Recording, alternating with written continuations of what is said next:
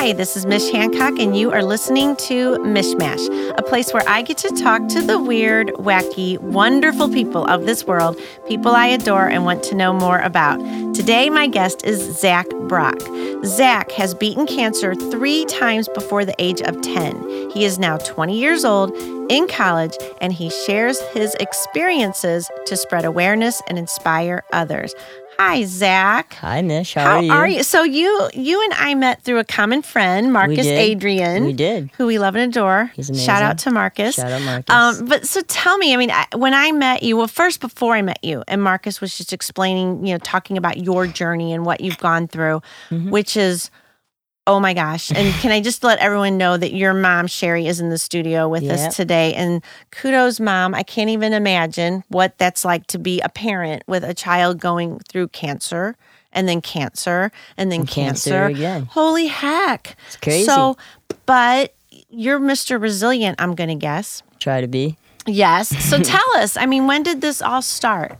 Um, so this started back in 2002 when I was just four years old. Um, basically, what ended up happening is I started complaining of mouth pain. Um, and I would wake up at night just crying and having mouth pain. I was four years old, so my mom's like, let's go to the pediatrician and see, you know, what's wrong. Um, the pediatrician thought that it was an infection or something like that, so they prescribed antibiotics. Um, antibiotics weren't helping, um, and that that trend continued. Um, and so one day, my mom dropped me off at the babysitter, just like any other morning. Um, and when she came back, I had a giant lump in my cheek, about the size of a baseball. oh, in Um, one day? Just in like, day, it oh just my it just happened. Um, so she's like, "Well, something's not right." So she took me back to the pediatrician, pediatrician, um, and they immediately sent us to St. Louis Children's Hospital, um, where they did a biopsy, and um, later found out that I had rhabdomyosarcoma. Um, so essentially, what happened is I had a tumor that was growing behind my cheekbone, um, and it was causing pressure on my gums, which was why I had mouth pain. Okay. Um, and then one day it got big enough that rather than being behind the cheekbone, it popped in front of the cheekbone. So then we were like, oh, you have a tumor. Um, but before it wasn't really noticeable to the eye. Um, so we went to St. Louis Children's Hospital. Um, I was diagnosed with stage four rhabdomyosarcoma and Oh given a gosh. 20% chance of survival. Um, but I did chemotherapy, um, radiation, and what they called an autologous stem cell rescue, which is essentially a bone marrow transplant with your own stem cells. Um, besides the main tumor in my left jaw, I also had lesion in my right calf, and I had tumors in my abdomen and wrapped around my aorta and left ventricle. so they had to, so they, once they figured out, okay, you've got a tumor here, then they did like a whole body scan, obviously. Because it wasn't like you're like, and by the way, my calf hurts. And Mm-hmm. okay. Yeah, so uh, a common trait of rhabdo is that it's not always in just one spot. Got Um, ya. So as soon as they do a biopsy and say, "Oh, this tumor is rhabdomyosarcoma," they're like, "Let's check the rest of the body and make sure that it hasn't spread to more than just one place." Um, because it does have the tendency to spread because it is a soft muscle tissue Okay. cancer. Oh my gosh. So you get through all this at four. At four. you know, and mom and dad are relieved once everything's over and you're good. Yep. And then another one Um, pops up. Yeah. So four years later, um, on a routine follow-up scan, um, they saw shadows in my lung cavity on my right side, um, and then they decided to do a biopsy. Um, found out that it was rhabdo again. Um, because there was only one location, it was considered stage two, um, but I still had to do radiation and chemotherapy all over again. Um, but I never had to do like an actual like open chest surgery because they were able to remove all of my tumors through laparoscopic surgeries. Okay. Um, so that minimized my surgery for those. So that was good. and then number three. Yeah, so number three um, was a lot harder to hear um, just because I was older. I had already been through cancer two times. Um, I was in fourth grade. Um, so I kind of, I was more, I was older and more mature at this point. So I kind of knew what was going on and like what was happening. Um, so I went again to another follow up routine scan. Um, they noticed that, you know, something wasn't right along my neck. Um, and I immediately thought, you know, I thought it was cancer. I never, like, for a second thought that it was something else, and I was actually right. Um, this time it was thyroid cancer, um, which is pretty common for kids that have gone through so much radiation and chemotherapy to have thyroid cancer as a result of all the treatment. So, I gotcha. yeah. I gotcha. So yeah, what what saves you can also harm. Yeah, when it comes to that. So one of the things I was really intrigued about when we were talking is that you um, are called by older people that are going through this to to just help them. There's all these unknowns. When somebody Yeah, says you have cancer, it's like, what does that mean? And what does chemotherapy look like and feel like? You Yeah, know, I would have a million questions. Mhm. So so what kind of information do you share with Yeah, for sure. So like a lot, even if it's family members or honestly anyone, um, there's been times that people are like really scared because you find out you have cancer, and whether you're we're like my age, it's it's scary, but you're also so young that it's almost not scary because you don't know what's going on. Right. Um, but for adults, I mean, you know what cancer. Everybody knows what cancer is once you've reached a certain point and you can comprehend those ideas. Um, so talking to older adults who are just like, I know what cancer is, but I have, I'm, I'm more scared about the unknown than actually what I actually have to go through. Um, so a lot of times the fear of the unknown is scarier than what actually is in front of you. Um, so the fact that I've had cancer, I know what it's like to have chemotherapy and radiation and all those types of things, and the effects it actually has on the body, even though it's relative per person. Um, I can give insight to people on, you know, chemotherapy makes you feel like this, and radiation does this to your body, and these are the types of things that you may or may not have to go through. And then they're like, oh, this is still kind of crappy, but like it's now that I have an understanding of what I have to actually go through, um, it's a lot easier. Right. I mean that's because it's it's it's a scary diagnosis. Oh, for sure. and then you think of it. Chemotherapy doesn't sound like fun. Radiation does not. not. does not sound like fun. It's not. What is it exactly? I mean, what? Um, so chemotherapy is essentially it's medicine. Um, that its goal is to kill um, cancer cells.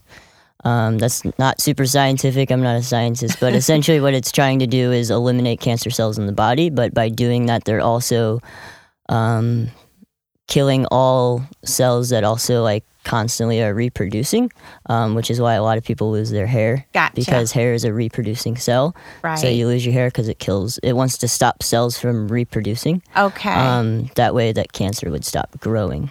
Interesting. I didn't. I didn't know that about. That was why Yeah, the hair. that's not super complicated. Like that's not like a super technical definition, but But is it? Is it pills or I've seen like the um, a lot of intravenous. it, a lot of it is like. IV. Yeah. Okay. But there are there are there's a lot of different types of chemotherapy, so it can it can vary a lot. So, right. I mean, it's been how long now? uh, ten years this November. Good. Yay. Yeah, Let's keep that trend going, right? We don't no more so. of that. You got to be Yeah. done, right? But you have to go and get checked up. Yeah, here so I just to- actually something that's really cool is um, I don't do like scans anymore because usually after about five years uh, they deem you um, cured of Okay. cancer. Um, so any cancer that is found after five years is considered a new cancer. gotcha. Um, so not a re-diagnosis. Um, but I don't do any kind of like scans or anything. I actually meet with what's called a late effects clinic over at St. Louis Children's Hospital, um, and that's just an amazing team that has been able to like you know. They've been working with me since I was a young kid, um, so they know my history backwards and forward just like I do. Um, and what's really awesome is that team of doctors actually had to do like special courses recently, um, which is, allows them to move from pediatric into pediatric adult care. Oh, cool. So now all those doctors that have worked with me since I was a little kid up until the age of 20 or 21 when I have to move out of St. Louis Children's Hospital because Right. I'm no longer a child, um, I still get to remain with those team of doctors. Oh, that's Um, cool. And they're specifically trained to treat kids that have went through pediatric cancer and are now into adulthood and what those side effects of having pediatric cancer can have an effect on your adult life and how to treat those. wow, they do it right over there. They really do. They really do it. All right, we're going to take a quick break. We'll be right back with Zach.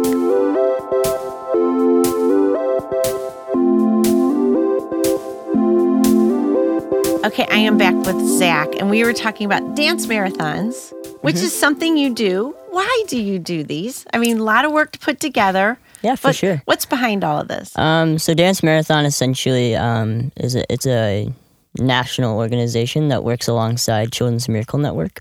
Um, and here in St. Louis, um, I've been directly affected by two children. Well, one Children's Miracle Network hospital, but we are so grateful in St. Louis to have two amazing nationally ranked hospitals for pediatric care in St. Louis.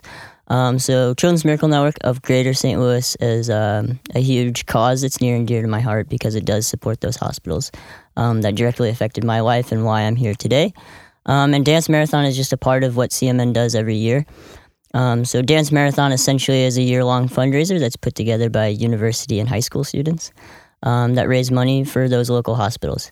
Um, so, for example, here in St. Louis, we have Washington University Dance Marathon, we have St. Louis University Dance Marathon, we have Ladue High School Dance Marathon, um, and several other high school dance marathons, as well as like Fontbonne, uh, SIUE Edwardsville, and SIUE Oh, Carbondale. wow. Um, There's a lot. There's a lot in St. Louis that are raising funds to support our two local hospitals. And the Um, hospitals are the Children's Hospital. yeah, so and, St. Louis Children's Hospital and SSM Health Cardinal Glennon Gotcha. Medical Center. okay.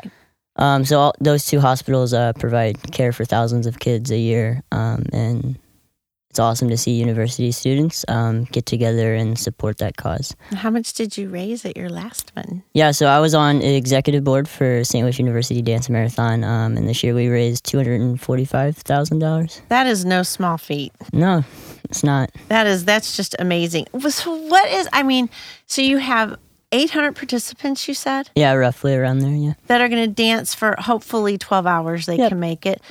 Do they start out just woo and then eventually Um, get to like so a common uh, misconception of dance marathon is that we dance for the whole twelve hours. ah Um, there is a lot of dancing, um, but the main purpose of SLU or any dance marathon across the country is that we want to be able to bring families in that are directly affected by the hospitals and allow them to share their stories with of you know going through whatever at the hospital. Um, so that's kind of how I got into you know public speaking. Is I was a Miracle Ambassador kid uh, for Children's Miracle Network of Greater St. Louis. Um, they pick miracle kids from both hospitals every year to kind of represent the organization and everything that you know it stands for. Um, so I was grateful enough to be able to be a part of that in 2005, and I'm still a part of it today. Um, and that's where I got my start in like public speaking and talking and inspiring and sharing, you know, my story with others. Um, and dance marathon is where I got that start. Um, so families are able to come in and you know share their story with college students and hopefully inspiring them to you know where is your money going? Um, because in a lot of organizations across the U.S., we, we don't really know where that money goes necessarily, right and exactly. the organization might say it does this, but what what is it really doing? Um, and that's another unique thing about Children's Miracle Network is that every penny that they raise is donated and given back to those hospitals. and. I love hearing that because I, I you know, I not it really irks me when I see these not for profit and the person that's the head of the not for profit is living in yeah, sure. a kabillion dollar house Mhm. and you know and you're like mm, what, Yeah, really um you, you know your Yeah. heart is it just it irks me I that sure. you know that they've and I- amassed all this wealth you know what i mean where it's like you could you don't need that you can live perfectly fine and give more money to the because Mhm. so i love that all the money goes to the cause yeah. that says a lot For sure. Yeah. And CMN, our Children's Miracle Network, is really unique in the fact that we're not seeking those million dollar donations at all. We're, we're all about grassroots funding.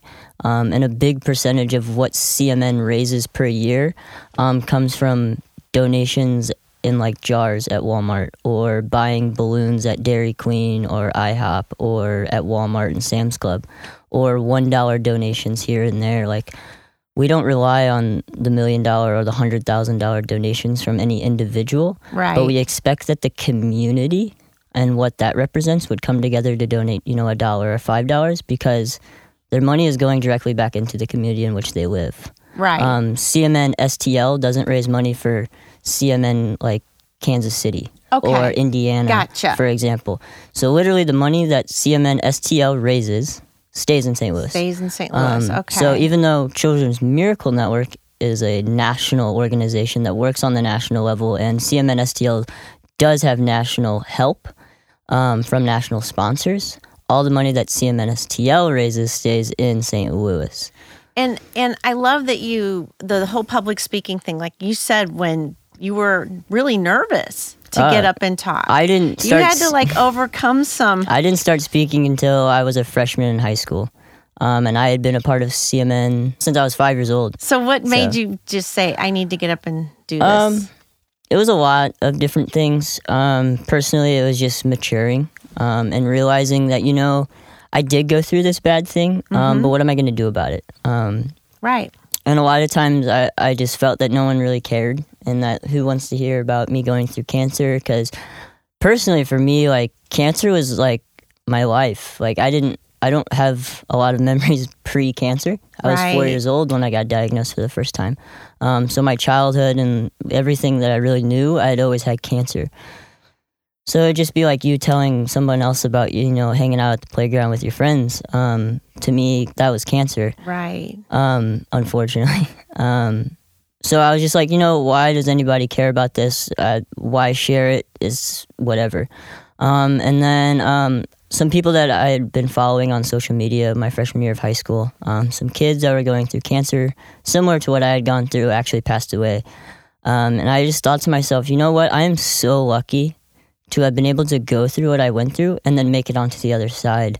Um, and I am a literally a canvas to show that you know we do go through these bad things in life and we do you know suffer trials and whatever um, whether it's cancer or whether it's x y or z for anybody um, but there's other people that are going through those situations Right. um, and i have the ability to share my story of going through this inspire other people to you know believe that whatever you go through in life there's always the potential to be on the other side um, so I just started sharing my story and speaking, and the first couple of times it was really, really, really, really rough. um, but you know, people were coming up to me and crying and saying, you know, how I inspired them in this way or another. Um, and I was like, wow, this is awesome. Yeah. Because for the longest time, I didn't think anybody cared, and it turned out that people really do care. Um, and it was awesome to simply share, you know, the bad thing that I went through and see how it can actually affect people positively. Well, and I think it's important when people understand that you can go through very difficult things, but you can come through it and, and with a really good attitude as Mm-hmm. For well. sure. You know what I mean? I mean, Attitude it's like is everything. it's like okay, this bad thing happened to me, but I'm not going to live the bad thing for the rest of my life. I'm going to use that as sort of a launching pad to just Mm-hmm. sure. move forward and keep things happening, and then let other people know the same, which is great. For sure. Good job, Zach. Yeah, and Thank also like that. I get to share my story and inspire other people to help kids that are currently going through what I've already been through. Right. Um, which is even better because and probably their parents. oh Okay, as a parent, I can tell you right now, and I'm sure your parents have shared Mm-hmm. with you that that parents are freaked out Mm-hmm. when when something's up with their kid. and Children's Hospital and Cardinal Glennon do an amazing job of not only catering to the child that's receiving the treatment, but also catering to the family. Um, for Which example, is so important because it's a family issue, really. Oh, And 100 There's yeah. everybody is going to be affected, and and all the people it just spans out from there. yeah, definitely, Well, yay! Well, thank you for what you're doing, Zach. no problem. We're going to take a quick break. We'll be right back.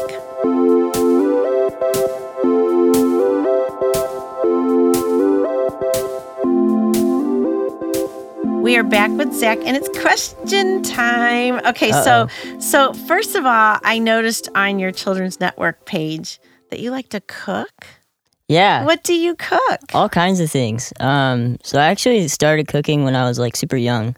Um, I used to go over to my babysitters all the time, and they would just start teaching me how to cook. Um, and then my mom's a pretty good cook, um, and also my grandpa's a good cook. And I used to go over there to his house over the summers, um, and we'd cook meals together. Um, so at a young age, I just started learning, you know, cooking and how to cook this and that. And now, like, it's a very useful thing. It is Um, useful. um, to be able to cook good food. So I cook a lot of things. I like I like to make homemade tacos, and I love going to like local butcheries and buying a good piece of meat and grilling it. Um, so summer times I love to barbecue almost every day. So Oh, nice. yeah, That's good. I love cooking. I would so. I would like to have you around. I'm not I'm not into cooking. All right. So you are you yourself are an audio engineer. You love do right I in dabble. a sense, right? You dabble. You all right. So right now at this very time, do you have a favorite band or a favorite form of music you're listening to? Um, it really depends on my mood. Um, I have a very eclectic um, genres of music that I like. Because growing up, I listened to a lot of country music, and then my mom listened to a lot of Eagles and John Mayer. Um, and then when I got to high school and you know middle school, I started listening to you know like what was popular, like on the radio and that kind of stuff. So whether that was pop or rap or hip hop, um, and then I started really getting into hip hop and rap, both '90s and 2000s. Okay. Um, so I started following that, and now I listen to a little bit of everything whenever I want.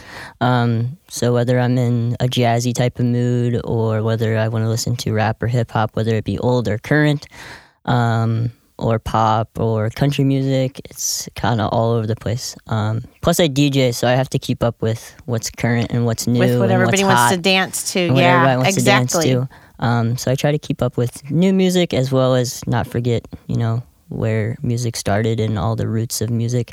Um, so I appreciate music in all forms, uh, whether it's rap or whether it's jazz or whether it's classical or country. I appreciate all music. So That's good. Awesome. I love it. All right, so we got to go to the DJ thing. the DJ Are thing. you DJ Chesta? I am DJ Chester on the And- occasion.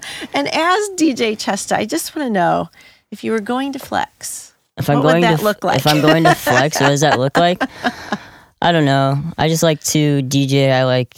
I'm not like. I like to consider myself a uh, introvert extrovert. Okay. Um, so I love to be out and with people and hanging out, and I like to be where the party's at. But I don't necessarily want to be like the guy that's talking and being the clown. Um, so to me, I love going out and hanging out with friends, but I'd much rather be able to provide the environment to have fun in. That's why I love DJing so much. So whether I'm DJing for a college party or DJing at you know a bar or a club, or whether I'm DJing a high school dance or a wedding.